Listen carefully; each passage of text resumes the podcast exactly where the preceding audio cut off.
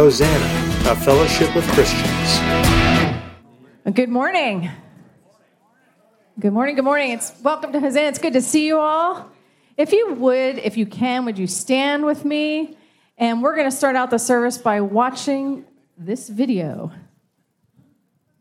Well, let's do just that. Let's give praise to our God. He will never leave us or forsake us. He is faithful and good.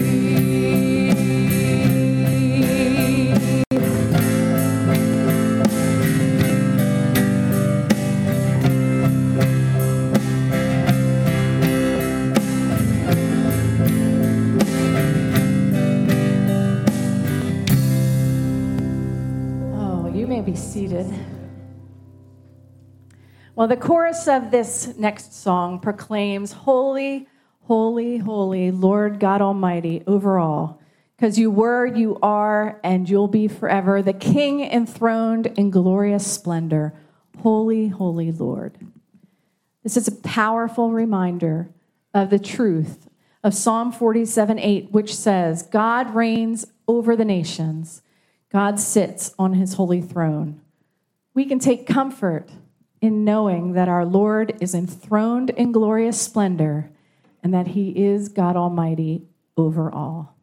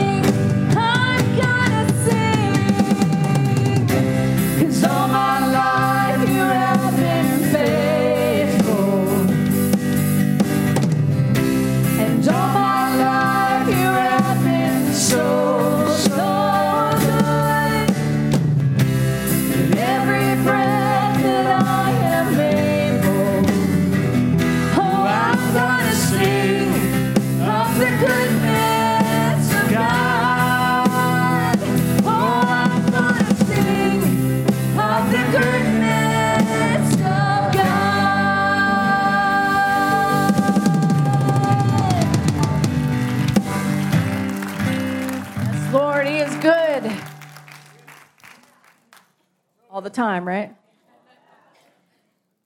I think. Who's up? Tony's up. Come on up, The worship team is going to sit down, but Sharon, you stand here for a moment. About five weeks ago, Joanne and I got up here and told you that uh, Sharon had been nominated to join our elder team. And uh, we invited your feedback on that. I made a joke, and I could do this because I know Sharon well enough that give us the dirt on Sharon. Well, we got an email message later that day. I want to read it to you. Tony, this morning you requested for us to find dirt on Sharon. Come on up here, Sharon. We can testify there have been multiple times when we have seen dirt on Sharon. Talking about the great cloud of witnesses, Harriet Engel, our sister who um, left us this spring, passed away, would also tell you about quite a few times she would have seen dirt on Sharon.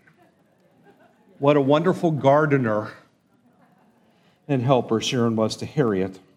And you're correct, she really cares about people. Thank you, Alvin Brandt, who's not with us this morning, but finding the, for finding the perfect words for our friend with, uh, with dirt on her.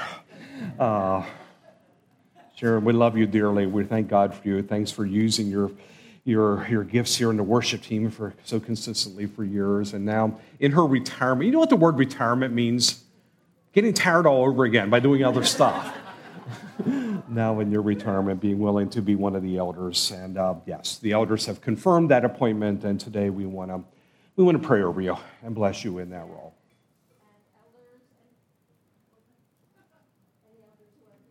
Come up and stand with Sharon and, and uh, uh, t- Joyce and April Adi. Joyce Freimeyer are our two co-lead elders this year. So I know we're just maybe put you guys on the spot a little bit, but Deb, uh, would gonna, you join us as well, perhaps? I see Rick is already up here, the staff that work the closest with the elders. yes, and um, if April and Joyce, if you would go ahead and pray. Yes. Well, Father God, we just thank you so much for Sharon, Lord. We, we thank you that uh, she has joined the team here with the elders. We know that your blessing is all over her, and she's going to be incredible as um, an elder in this church, uh, looking after your people. She's already been doing that, Father, and we just praise you and thank you so much. And we welcome her with all our hearts, and um, we can't wait to spend time with her.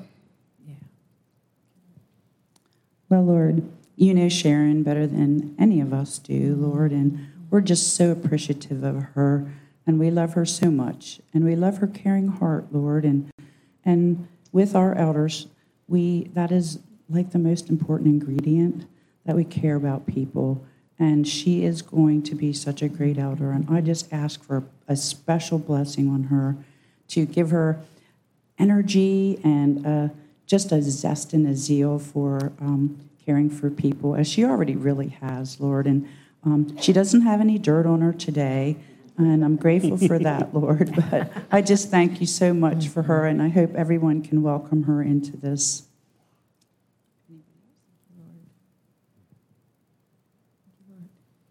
All right. Well, Lord, Sharon is a special person. And you love her, and so do we. And we thank you, Father, that you give our elders an opportunity to care for the body and to share that love that they experience in their own lives with those around them. So, Father, today we speak a special blessing on Sharon as she continues to do what she's been doing anyway, but in a capacity that is recognized. So, Sharon, we love you. Amen. Amen. Thank you, Sharon. Thank you, the rest of the elders. The elders do so much work behind the scenes in caring for all of you and others that you probably do not see on Sunday morning. We're just grateful for who they are. Rick coordinates an awful lot of that caring work these days as our pastor of care. So, um, Rick, tell us what's going on. And for those of you who are new, uh, our elder team, they are not an administrative group. They are not uh, an authoritative group. They are a group of people who care. And basically, that's the whole purpose of our elder ministries here, is to care for the, the people here in the, uh, in the body. They pray for you, and, uh, and they share their lives with you as well. And for those of you who don't know, you see over here, there's a, over that room over there says prayer room. So the elders and prayer team members are there ready to pray for you, any needs that you may have during the course of, uh, of the service. And we will also be having uh, a prayer healing service on October the 1st. We'll start doing that on a regular basis, maybe once a quarter. And the elders and prayer team members will be praying for those who have needs as well. So let's just take a moment and let's pray together again. Thank you, Father, for this day. Thank you for all that you are. Thank you for a great time of music and worship. And we just tell you, Father, that we love you and thank you for all that you are. Amen and amen. By the way, it was good to have Julie back today, right? Okay. She's been in California with her new grandson. Absolutely. And uh, we had uh, Sean Woodhouse back last week after a number of weeks' absence. And we have a new drummer that was here last week. Rob's not here today, I don't think. I don't think I see Rob out there anywhere.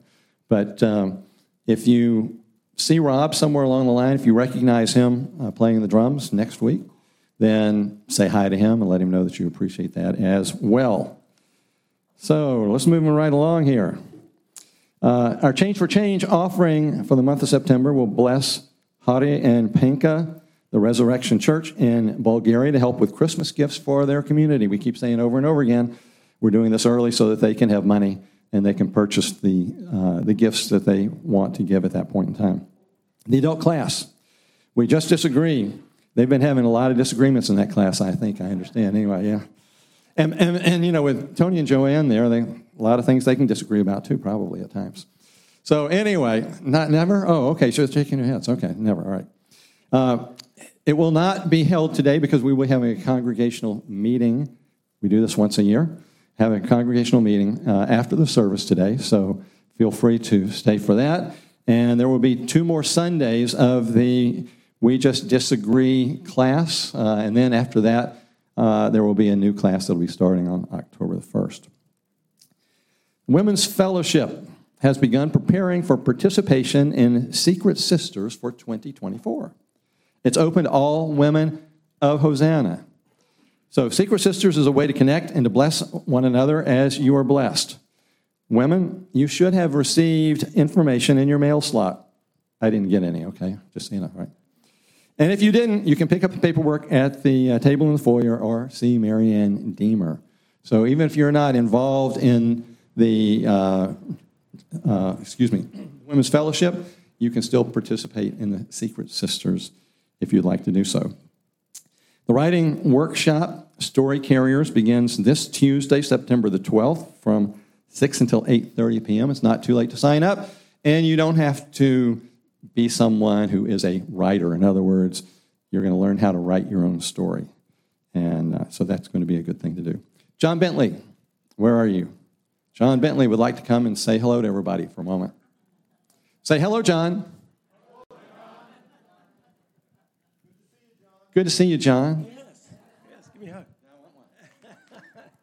hug. well, hello, everybody. Isn't that what you tell me to tell you? Yeah. Okay, say it. Okay. Anyway, I'm here to talk about men's group, and we're starting it up again the end of September. It's going to be on Thursday evenings. And all the information, and I'm looking at Deb and I'm thinking, she was leaning forward, and I thought she had something important she was going to tell me, but that's okay. Anyway, the information is all out at the desk. You can sign up out there. What is a men's group? You know, all my life, that song, God has been so, so good. He has been so, so good to me. But there's times that I go through some spots, I don't feel like He's so, so good to me, but He's still there and He still is so, so good. And um, we know that the Bible says where two or three are gathered together in His name, there He is in their midst, right? And the other part of it says, don't forsake the gathering together as a habit of some. But who, the who is that habit? It's mostly men. Men isolate themselves. They don't tend to get together like they should. They don't tend to get the support from other men.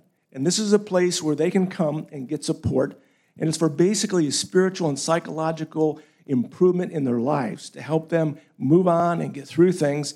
And it's all in a safe environment where it, whatever happens in the group stays in the group. Nobody knows what goes on outside of the group except for the members. At the end of the time, we do pray for each other uh, to help, help each other get through things. So if you're interested, it's a very small group, so sign up now. It's only like uh, maybe six, six to eight people is what we put in the group. We want to keep it small so that we can have time to share, okay? And it's about an hour and a half, and we hold to that. We hold to that hour and a half. We don't run over. Sometimes we might go over five, ten minutes, but the objective is to stop in an hour and a half. So anybody that wants to come, please sign up, and, uh, and the other men will be there to support you. May God bless you and have a great day. Thank you, John. One more thing spiritual formation groups. There's still time to sign up to be a part of a spiritual direction or formation group. It's a small group of people meeting together with a spiritual director to listen deeply to one another and to help each other be aware of God's presence in their lives and what God is doing in their lives. Um, if you're interested in being a part of a group, you can sign up at the Welcome Center. All we need to know is when you'd like to participate during the day, evening, or online. Uh, I participated in a group with Deb and three other people last spring. Uh, it really, it's hard to explain exactly what it is. But what happens is each person has an opportunity just to share anything they want to share about what they're either seeing God doing in their lives or happiness that's going on in their lives or frustration that's going on in their lives or sadness. It doesn't make any difference, whatever it is. Whatever's on their mind and their emotions for that particular time. And they share for a few minutes, and the others are listening and listening to God. And they'll ask a few questions. And the whole goal here is for you and God to get an insight into what's going on in your life. You know, most of us, let's be honest, we don't sit down and try to say, God, what's going on in my life? Help me to see it. Come on, everybody smile, you know. We're busy doing everything else. And it's a time to do that. Just so you know, there's nothing scary about? Nothing scary. And just like with a men's group, anything that is said there stays there. It's completely confidential. So I would encourage you, if you have even the slightest thought or inkling about it, Give it a try. And if it's not for you, then it's not for you. But you might find that what you thought was not for you really is for you. Does that make sense? All right. Two of my special friends are going to come up right now.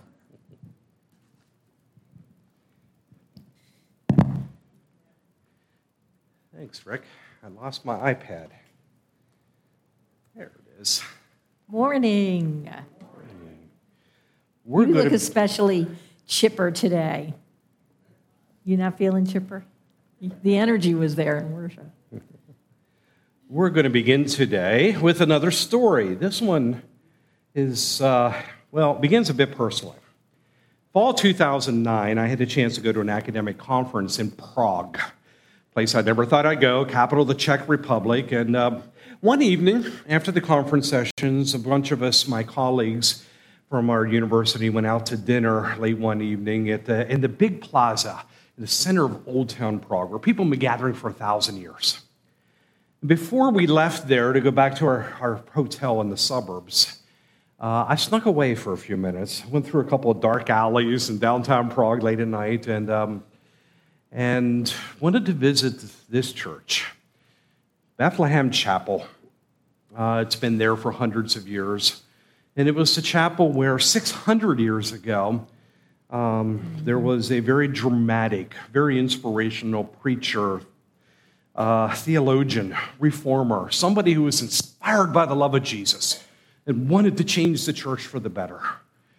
And uh, the church was, his name, his name was John Huss who uh, is now regarded as one of the founders of the Czech Republic. There is a huge weathered statue of him in the plaza where we were having dinner.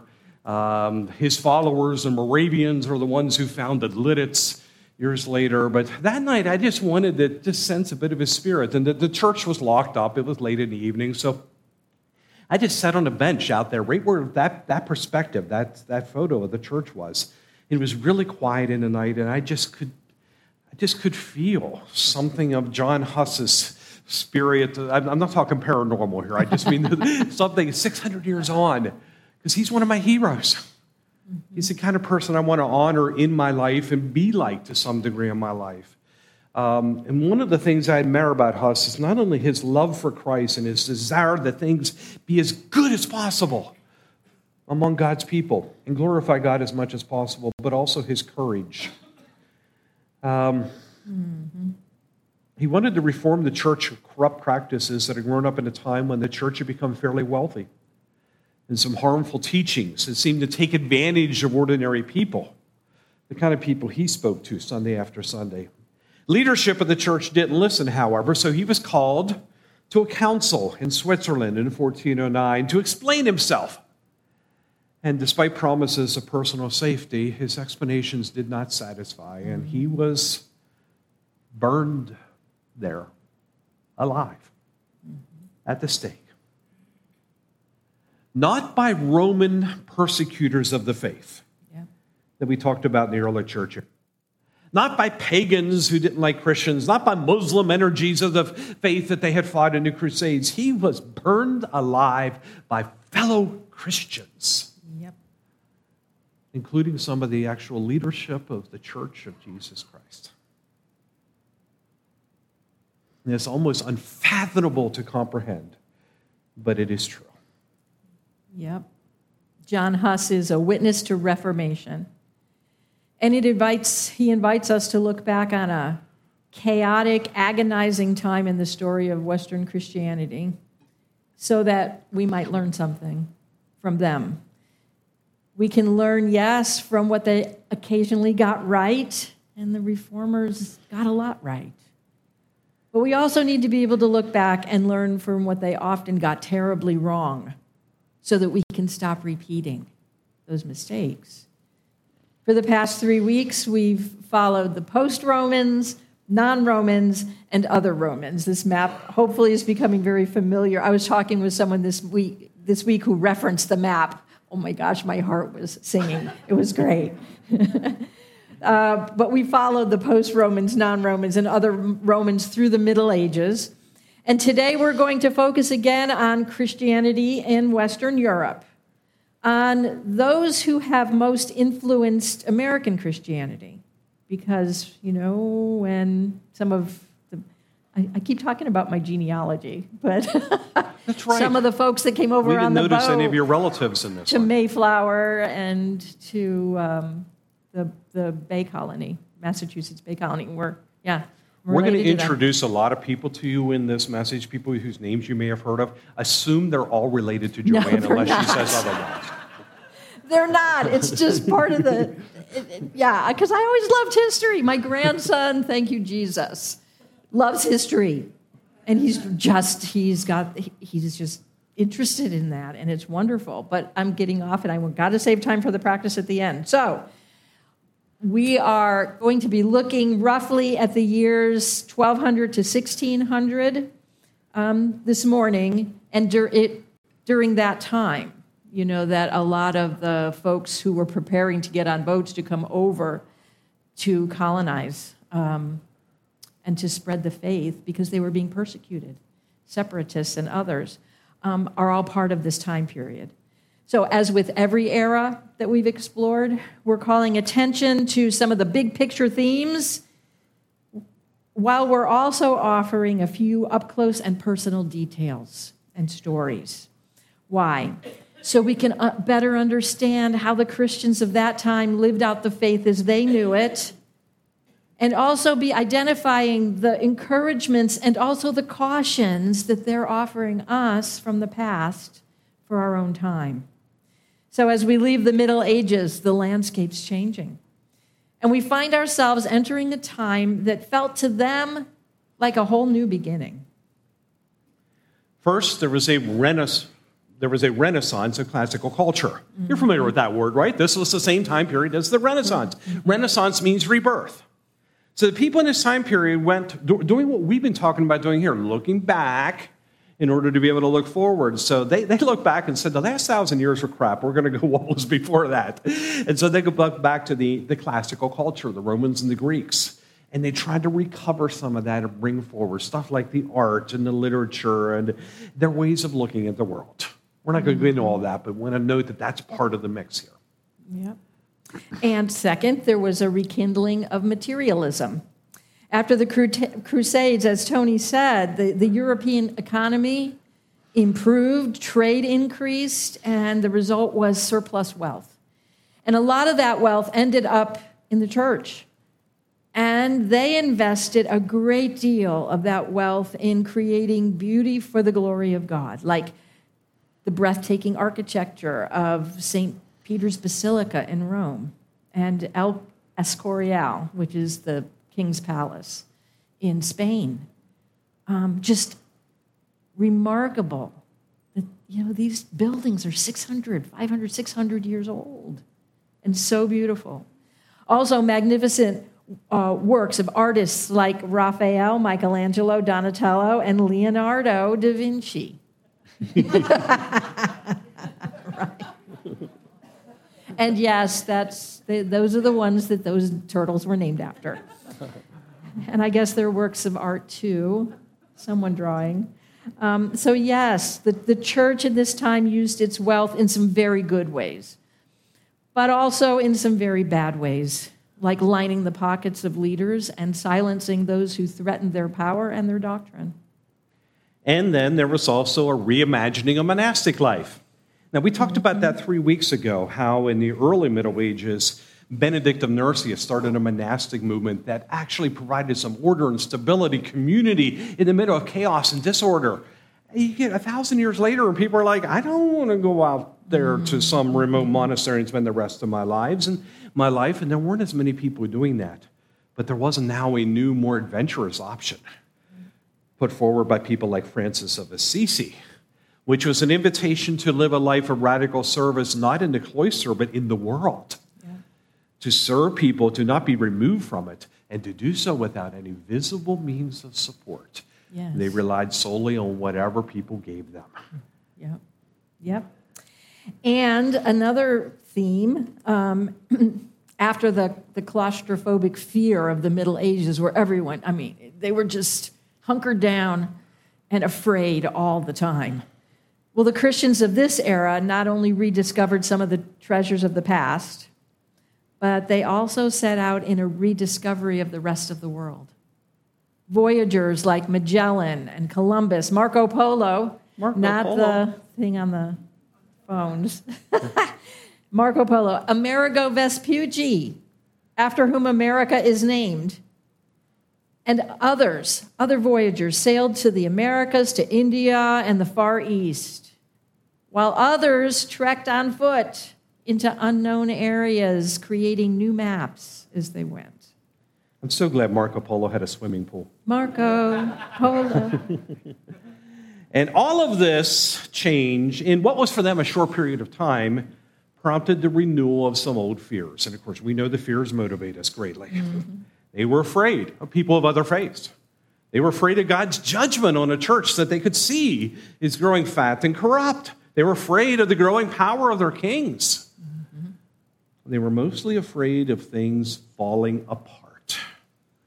Of Christendom, their vision of this ideal unified society crumbling around them, just like the old Roman Empire and so you put all these five things together, and enough energy was generated to result in a massive Reformation movement that began, well, even before Huss and continued for a couple hundred years. And actually, there's not really one Reformation. Sometimes it's called the Reformation with a capital R. There were, there were at least five somewhat separate movements, each with its own leaders and its own emphases, mm-hmm. and each with its own descendants in our own time. And this might explain a little bit why there are all these different names on church buildings in our own in our own time, five, six hundred years later. Yeah, so most of these movements are, like Tony said, are going to be familiar to you.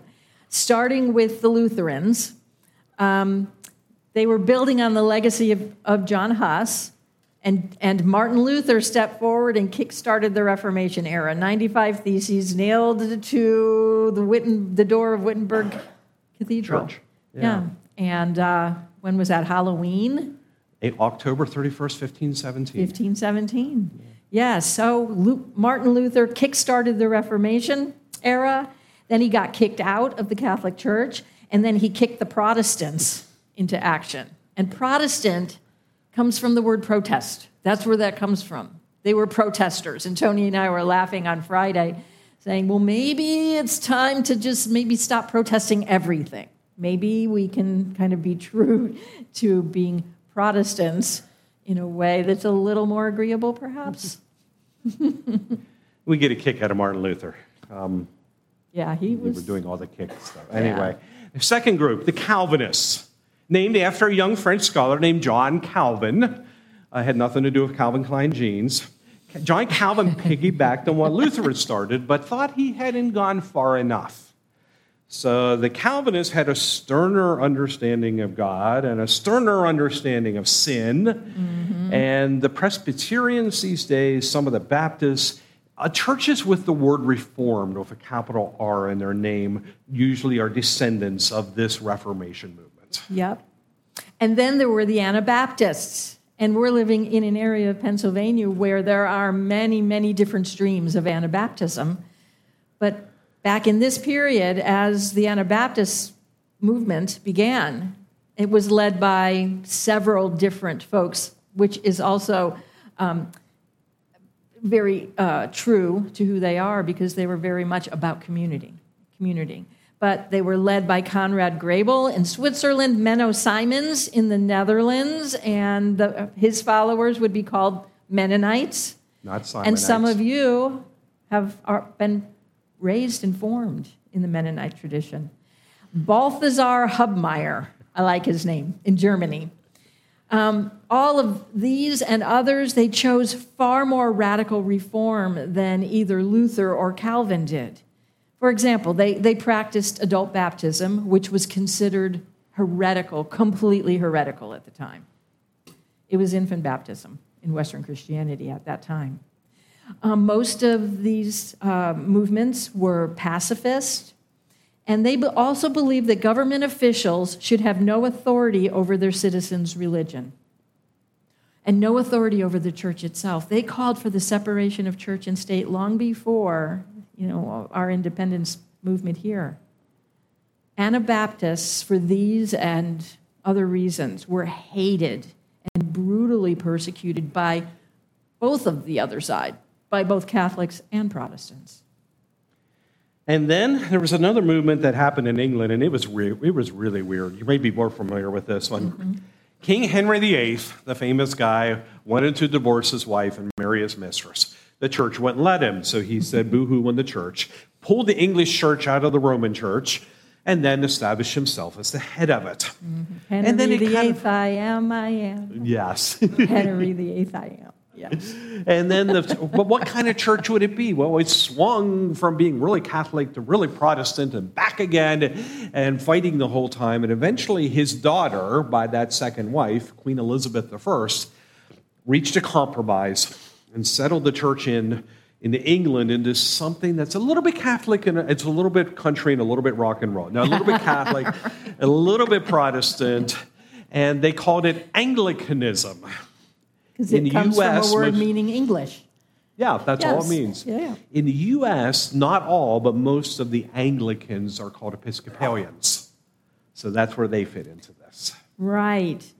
And what most Christians from these Reformation traditions don't know today is that there was also a Reformation movement among some Catholics during this time. Um, Catholics who recognized the need for reform, but wanted to reform the church from the inside rather than the outside. Desiderius Erasmus. I just, yeah, you're the one that kind of gets enthralled with names, but there's lots of good ones this week. Desiderius Erasmus was a Dutch priest and scholar. He was also a friend of Luther, which says something about his spirit. He's Catholic, friends with Luther. And he was considered one of the greatest thinkers of the Renaissance. He was a prolific writer, he was a champion of education. And he believed that rather than burning each other at the stake, that education was the best way to reform the medieval church. So, among lots of other things that he did, he produced some new translations of the New Testament at that time, like in Greek, not only in Latin, and other translations as well. Why? So Christians could educate themselves rather than rely on the interpretations of others. That was so radical, then that got you killed back in that day. Now, reform sounds wonderful, doesn't it? This should be a happy time. And, and indeed, they did reform an awful lot of stuff. Some doctrines, some practices, some doctrines and practices that came that were kind of a mixture. One of the big ones was, for instance, the, the, uh, the practicing of indulgences. This is what Martin Luther was protesting first. That indulgences required people to pay money to shorten how long they or their loved ones would spend in purgatory. You don't want Aunt Margaret in purgatory too long Yep. know, give us some cash and she can get out quicker. Or she can be sprung today. And th- that was really bad. And everybody recognized that it was really bad and they fixed it um, internally. But i gotta tell you these reformation movements also resulted in some very bitter divisions and some horrible behavior. And some of those divisions last to this day. When i was taught about this reformation period in history when i was in college and in seminary it was usually from a triumphalist perspective, as if everything went haywire in the Middle Ages. But in the Reformation, we set it straight. And, it was, and because I went to uh, the, the schools I went to, the story was Protestants good, Catholics bad, Protestants won, yay. Aren't mm-hmm. we on the right team? And, and as I look back now, I can see some mm-hmm. of the good mm-hmm. stuff that happened, and we can call attention to it. Yep. But I also see much reason for sadness. Yeah. This was not our finest hour. These Christians sometimes resorted to very unchristian ways of resolving their differences. A couple examples. Times they actually went to war with each other. Yep. One of the earliest Swiss reformers, he's got the coolest name in all of this era. Ulrich Zwingli. Name your grandchildren or something like that. Uh, Ulrich Zwingli was actually killed in battle fighting Catholics with the sword. I'm not laughing because that's a really sad thing. What I'm laughing is I'm, I'm, I, am a little tired this week, and you said Zwingli, and I'm hearing that song, I'm gonna swing from the chandelier. number one, that's way before my time. no. and number two, go ahead. we had a chandelier. Oh, yeah, it's been a week. Anyway, so yes, they did. They went to war with each other. Christians also imprisoned each other, like John of the Cross in Spain, who was kidnapped. He was a, a monk, and he was kidnapped by his fellow monks who didn't like his reforms. And they held him prisoner in a tiny room in a monastery in Toledo, Spain. They deprived him of, of food and beat him regularly almost every day for nine months. Um, people who have studied his life say that he, he probably died from the lasting effects of this deprivation and torture. Um, in the room, from the depths, he's, he's just trapped. He's stripped of everything except God. And from the depths of his suffering, words about the love of Christ began rising up out of his soul. And when he, he escaped one dark night through his window, he later went on to write down some of those words into some of the most beautiful poetry in the Spanish language. He's one of the national poets of Spain. Poems like The Dark Night like living flame of love that speak of the kind of union that we can experience of our oneness in Christ when everything has been stripped away from us. This was just a, a remarkable experience in the midst of terrible experience. But as I said, he escaped one dark night through his window, and in time, his brothers received him, and they gave him authority to institute the much needed reforms that he was making. They imprisoned each other, and sometimes that prison term ended with somebody's beheading, decapitation. Yep. Thomas More was one of those. He was Chancellor of all of England, number two under the king. He's regarded today as a saint by the Catholic Church. Yep. He had his head chopped off on orders of King Henry VIII again, lovely guy. simply Yeah. because he didn't agree that the king should be the head of the church. Yeah. And maybe, perhaps mo- worst of all, they burnt each other at the stake, like they did John Huss a century before, and then continued to do by the hundreds and thousands. Um, I want to tell you a story of one of my minor historical heroes. Her, she's fairly unknown in history, but it's a woman named Anne Askew. Anne Askew was the only woman on record ever to be racked in the Tower of London because even the, the guys, even though they were racking each other, they'd agreed we shouldn't do this to women. But they did it to her. They racked her in the Tower of London, and because she couldn't walk after that, they sat her in a chair and took her on a cart out to be publicly burned at the stake. Why did they do this to her? Because this well educated noblewoman secretly became a Protestant. And then she chose and felt called by God to go out and become what they called then a public gospeler, a gospeler, someone who proclaimed the scriptures to the poor and the uneducated and taught them. And she was very good at it. She got quite a reputation. She became quite popular. So much so that King Henry VIII's last wife of six, Catherine Parr, who was also at that time secretly Protestant, invited her to come in and teach her ladies in waiting. Well, word got out that Catherine had done this. And some of Henry's officials who wanted Catherine either divorced or dead went and arrested Anne on heresy charges and then racked her, not because of heresy, but because they wanted information on Catherine so that they could either have Henry divorce her or kill her. To Anne's credit, she refused. On the rack, she refused to give them any details about Catherine. And so she suffered the brutal consequences. And then shortly afterward, Henry died. And his oldest daughter, this is between Henry and Elizabeth, that Tony was just talking about. His oldest daughter, a Catholic, became Queen Mary I. And she just continued these brutal persecutions. It said that she burned at least 300 Protestant dissenters at the stake in her five year reign.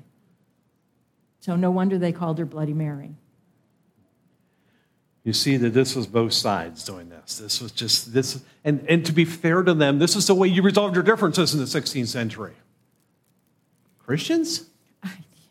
The Anabaptists, by the way, stand out as the, the heroes in this. They Yes. did not do, they got, they, they got the receiving end of it, but didn't do it to others.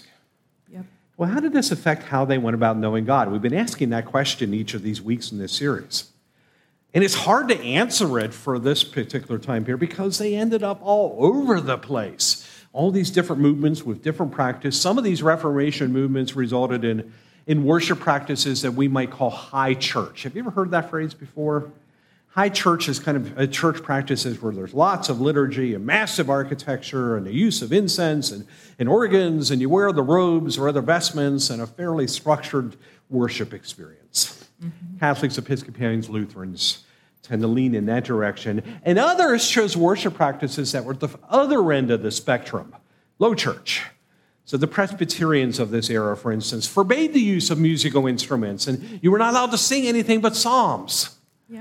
And they abolished all the artwork, they smashed all the artwork in the churches. Many, maybe most, were somewhere in between those two extremes. And what made it more complicated was probably a good thing, they worshiped in many languages too, instead of being forced to worship in a language, Latin, that they did not know, as was common in the, in the Middle Ages. And they prayed in all those different languages too. So any sense of unity in the body of Christ really didn't survive this time period. They're all over the place.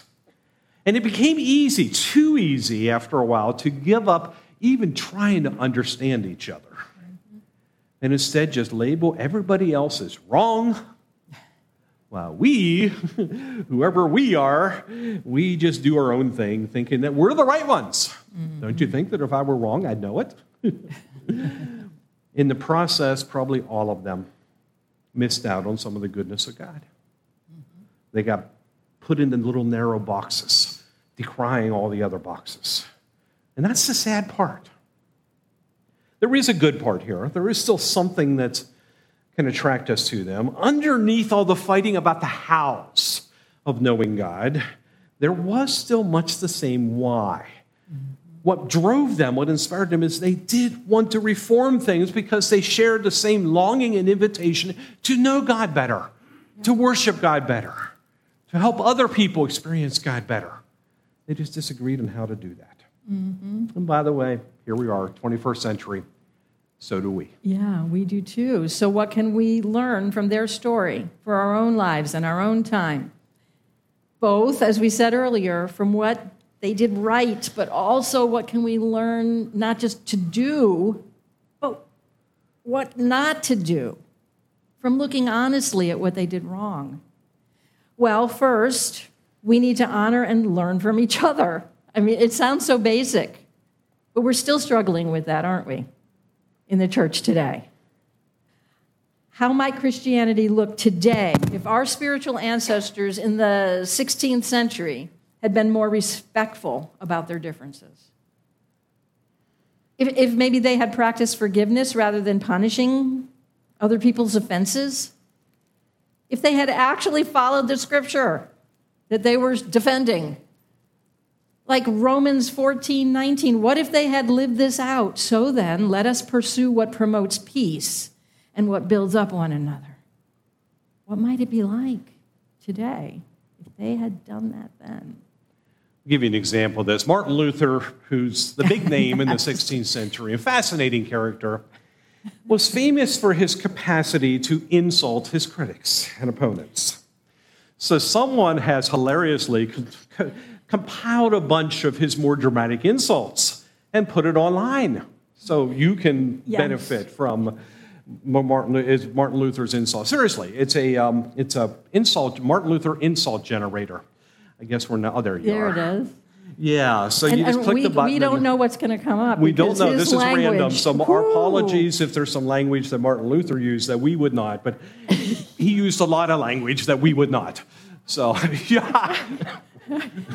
I can't. we can't. I can't. I can't read some of these. Out loud. Oh. How is it that you dribble like people in their second childhood? That's loud. That's loud. Uh, Indeed, you are cheated and deceived by falsehood, and that is what? Oh, and that is what all like you, you deserve. deserve. Yeah. Okay. Let's give us Sodom and Gomorrah, which God overwhelmed the days of old of fire and brimstone, must seem a mere jest and prelude compared with your abominations. Really? give us at least one more here. You, however, keep asking. Well, I ask for trouble and one to be hit over the head. Insult one me more. again. You are such a coward that you try to catch every word and evaluate it like a man who tries to trap the wind in his coat. Hey, that's pretty wise. Okay, that's pretty good. That's pretty good. Oh, yeah. But there, there, let's just say there are some that are far more colorful than, uh, than those. Yeah, and, and if you're bored sometime and you know just don't have anything to do, you can go look that up. So we'll laugh a little bit, but mm-hmm. really, was this the tone that we needed to take in order to resolve right. the difficulties of the time? How much treasure the entire history of our faith might we be able to tap into today? If Western Christianity hadn't gotten so narrow and tight during this era. This is where we are, our American Christianity, this is what we've inherited. And so, because it got so narrow and tight and divisive, we kind of, that culture has been passed down to us a bit. How might our world look today if Christians had learned to disagree and love back then? Yeah. Do you think people would, more people would take Christians seriously? Maybe be drawn to the love of Jesus as a result? So we keep saying we're going to learn from them, not yeah. what, not just what to do, because there was some goodness in there, but also what not to do. Yeah. And let us define our own selves by what we, not by what we're against, but by what and who we live for.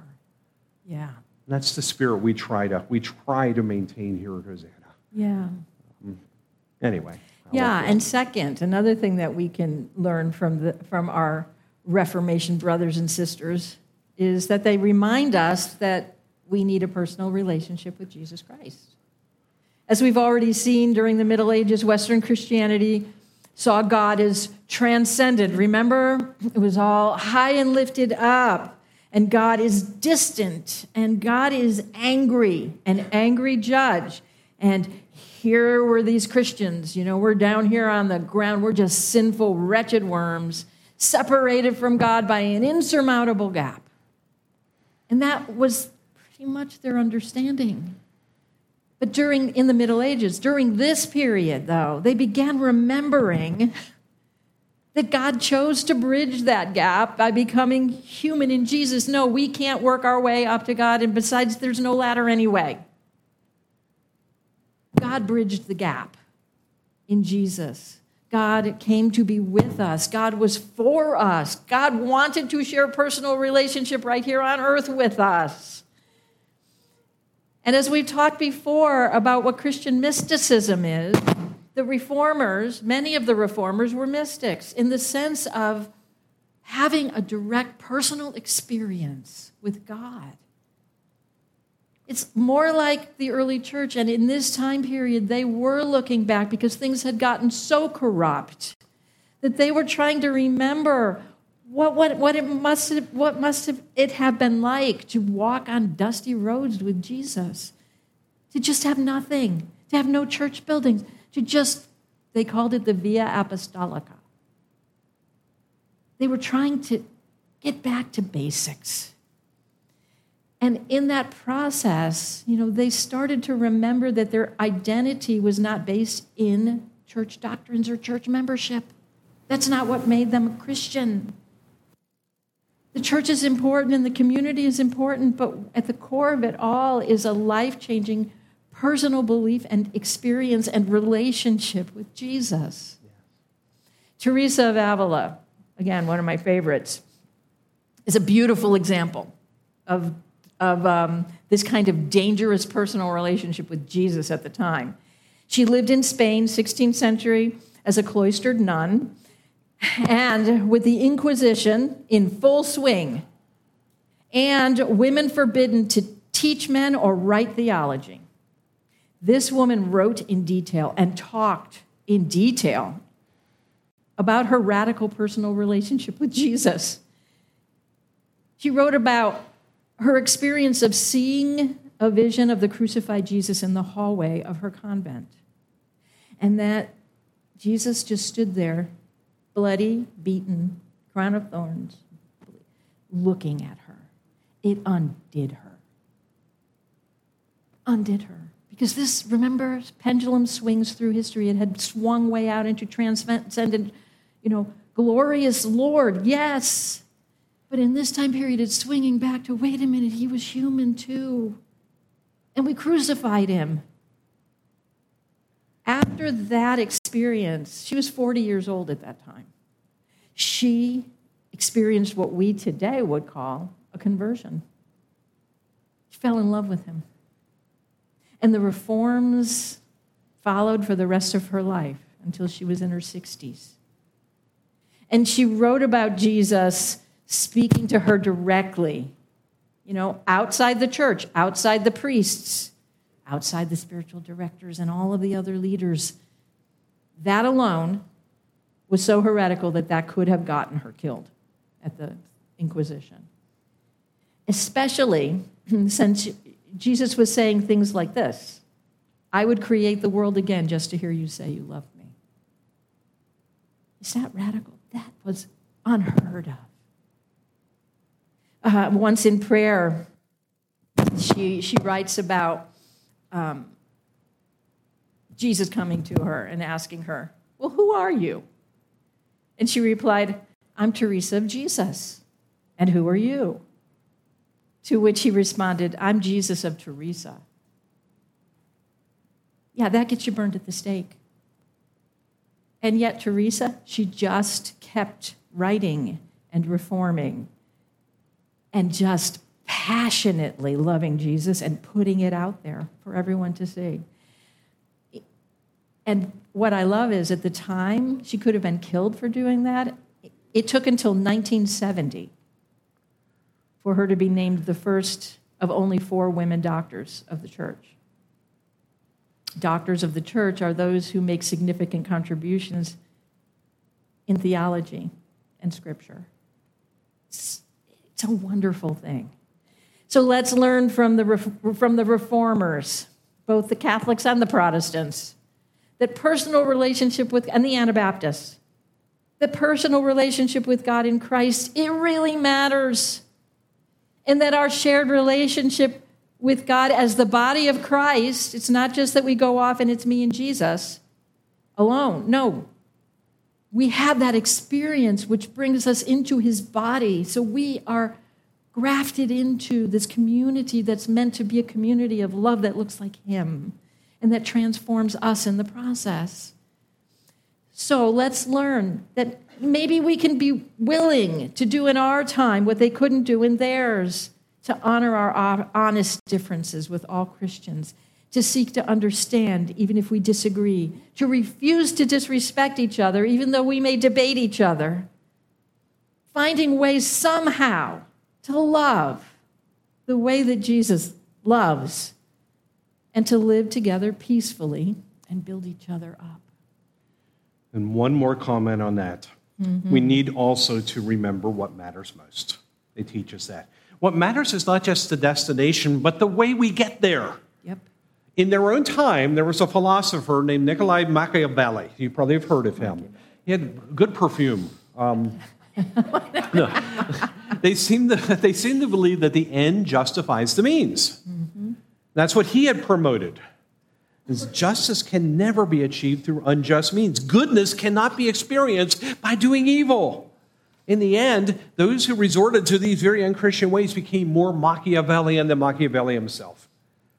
And they reveal the spiritual principle. Do you guys know this? Those who've been around Hosanna a while probably do. That which we resist the hardest often has or finds roots in us. So uh, they're pushing back against the forces of evil in the world. They are evil take root in their heart and they do evil things to one another in the name of Jesus. Yeah. So, what matters most? Even when they messed it up, the deep desire of most of the reformers was to dig down below the corruption and the power struggles and all the minutiae and all the jazz that the church had piled up in those days to discover this God who is with us and who loves us. That's what matters most to us, too. Yes, and also in this period, there was a a woman we actually talked about in our first message when we were um, when, in COVID lockdown. Oh, yeah. Right. Julian of Norwich at this time learned something about love. Um, she was ill, she was in, and near death. She was about in her 20s. And the Lord gave her a series of visions. She did recover, and for the next 20 years, she prayed and prayed to understand what these visions meant, and she wrote about it. Um, and finally, after 20 years, the Spirit answered, and she recorded it for us. What? What? Do you wish to know our Lord's meaning in this thing? Know it well. Love was his meaning. Who reveals it to you? Love. What did he reveal to you? Love. Why does he reveal it to you? for love. So I was taught that love is our Lord's meaning. And I saw very certainly in this and in everything that before God made us, He loved us, which love has never abated and never shall be. Oh my gosh, that's the heart of the matter. And a love relationship will result in practices, relational practices mm-hmm. by which we get to know each other more fully, more intimately. And so we've been asking every week what are the spiritual practices of the people of this era? Mm-hmm. Uh, which ones were important to them? Which ones might we benefit from as well? These are going to start to sound a little bit more familiar because we're getting closer to our own time and they influenced us. So, for, for instance, hymn singing. You might, you might not believe this, but ordinary worshipers really didn't sing much before the Reformation. They were sung to. But now in the Reformation, they do a lot of singing, and people are writing hymns for them. So Martin Luther, again, he wrote some of them himself. Every Christmas, most of us sing one of his, his most famous one. Right. Away in a manger. That's Martin Luther. He had that gentle side, too. No insults in there at all. and then he wrote one of the most boisterous hymns in the Christian hymn book. Un fester Burg ist unser Gott, is the German. A mighty fortress is our God. Yeah. You guys know that one, don't you? The bulwark never failing. Helper, he amidst the flood. A more toils prevail. That's as much as I know.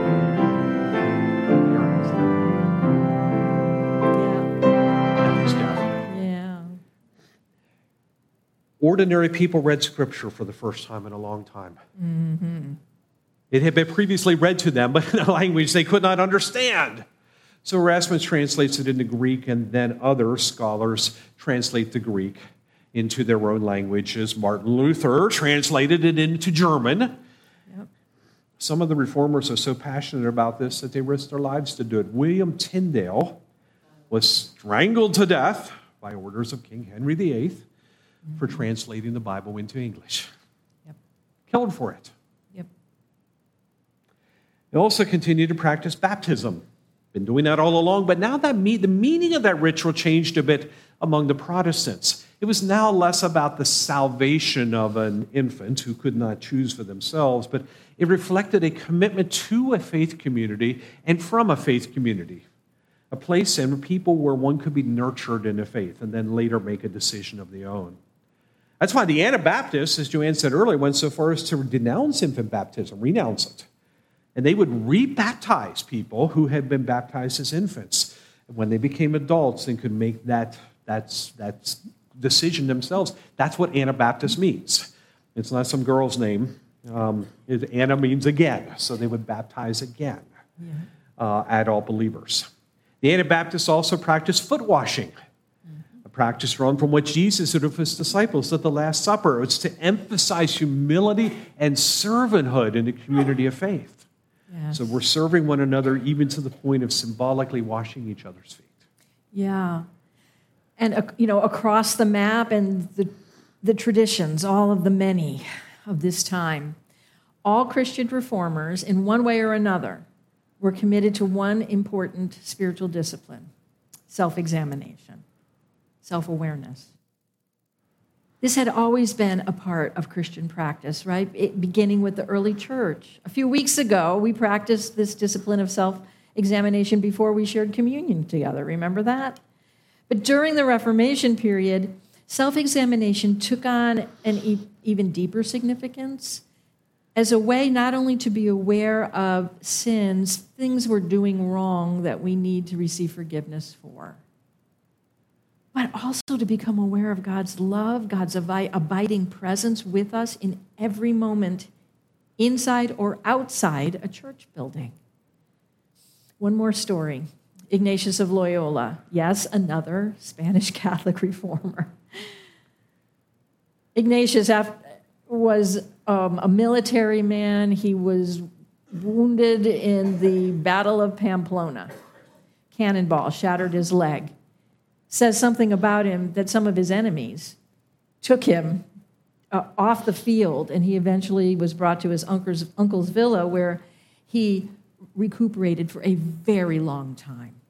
The bones were set, they healed wrong after months, and so they broke them again. And as he's laying there, he's just becoming so very aware of what's happening inside of him. As a result of this noticing, he, he gave us the first systematic treatment of discernment in the Christian tradition. How do we know what's happening? How do we know if it's God? How do we know if it's us? How, how do we know the source of all of these movements inside of us? As a result, he had a, like Teresa, like so many of these folks, had transformative experience with the living Christ. And it, it so reordered everything. He wanted everybody, everybody to experience this same thing. So he went into a cave for nearly a year and he kept thinking back about how did this happen? And what he did was he, he put together a prayer pilgrimage path. He spent nearly a year writing the spiritual exercises. What are they? They're an intensive set of prayer and spiritual exercises which have been transforming Christians' lives for over 500 years. They're, they're actually um, experiencing a resurgence today, especially among evangelical Christians. I'm trained to offer them. They're originally created as a 30 day retreat, where that's the way I did them. Went away, actually, to a Jesuit community in silence for 35 days, going deep, deep, deep with God and the scriptures.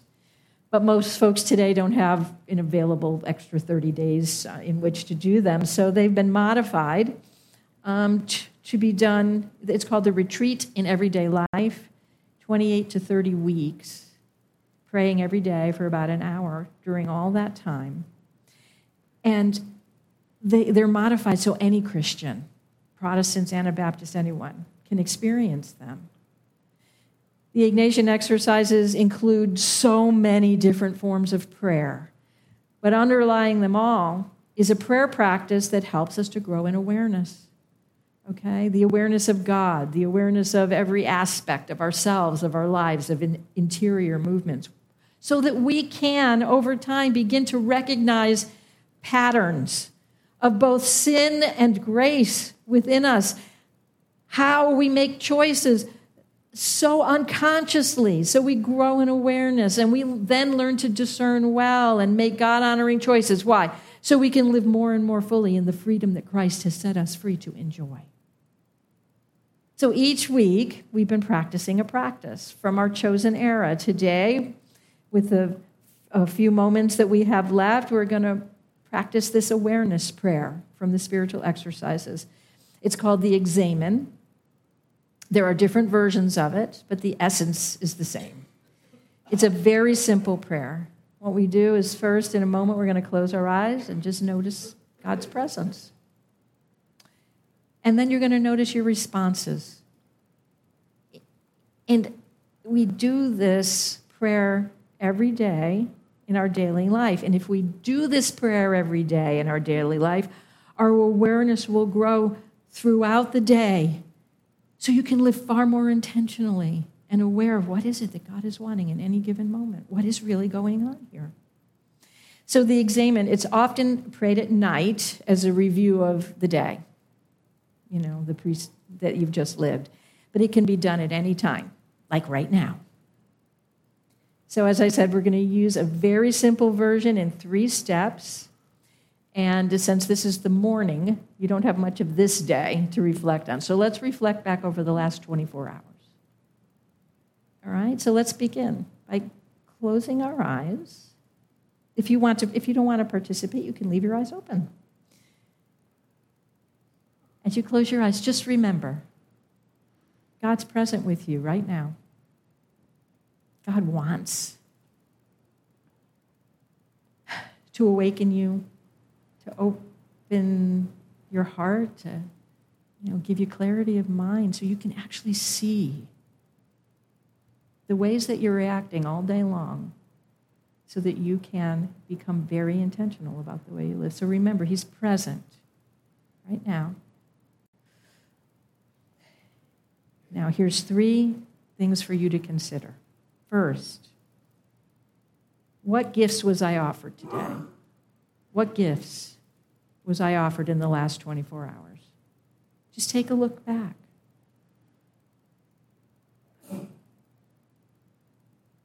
And then notice how did you respond? And is there anything that God now wants you to notice? Right? Listen and talk with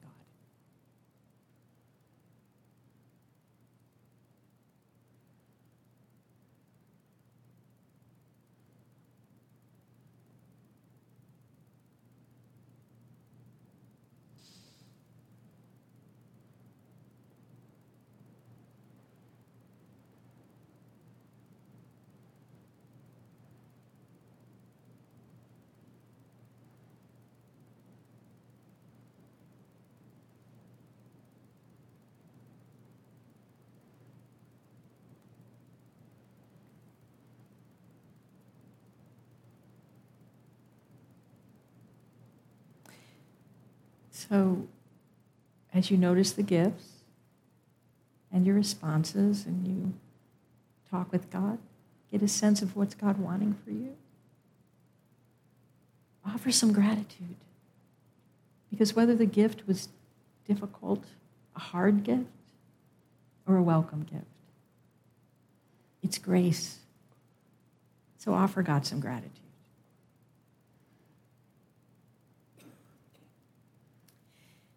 And then we move into the second part of this uh, examen.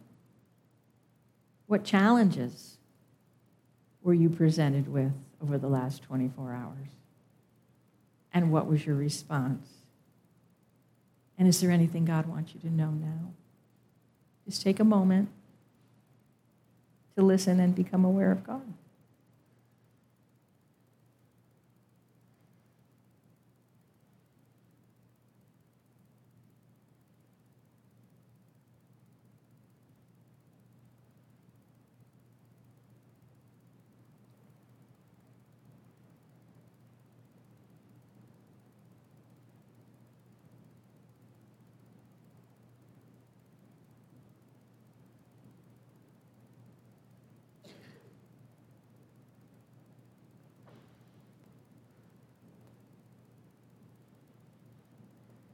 And sometimes we notice that we don't like the way we reacted to a challenge. So you can take a few moments, forgive yourself, and receive God's forgiveness because God understands. And tell God how you want to react differently.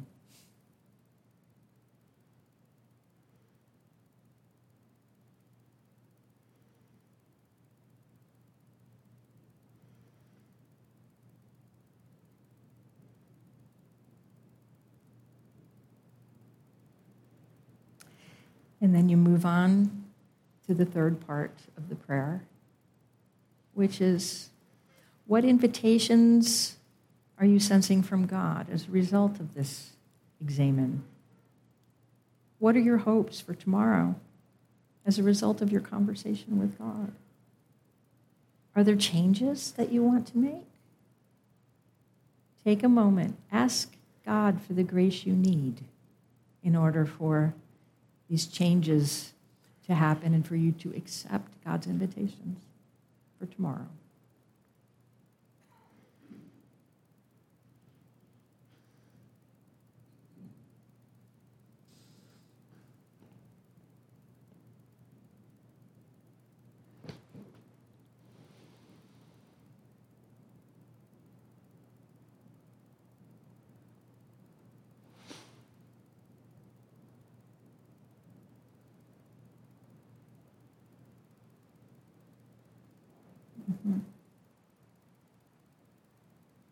And we're going to invite you to continue this conversation. And, you know, you, you don't have to be a slave to it, but seriously, doing this simple prayer at the end of every day what were the gifts, the challenges, the invitations and hopes for tomorrow? Oh my gosh. It, it can take five minutes like it just did. That was about five minutes. It could take a half an hour sometimes. The time doesn't matter. What matters is you are praying in a way that you're allowing God to wake you up in your own life. And it really makes a difference. Thanks for hanging in there with us a couple extra minutes. We're closed today with a blessing. This one is from the Anglican tradition. We talked about that. I love it. Mm-hmm. May we leave this place understanding that this is the beginning May we depart today knowing that the best part of our faith is yet to come. Yes. And may the exhilarating mystery of God, the courage, listen to this phrase, of the great reformer, Jesus. Yes. And the dynamic nudging of the Spirit excite us. Excite us as we become reformers for the divine. Amen. Amen. Amen. Amen. Go Thank with that all. blessing in your ears. If you leave, if you're staying for the congregational meeting, we will meet in these two sections. Join us here as soon as we can get organized, like 10 minutes from now, okay? So.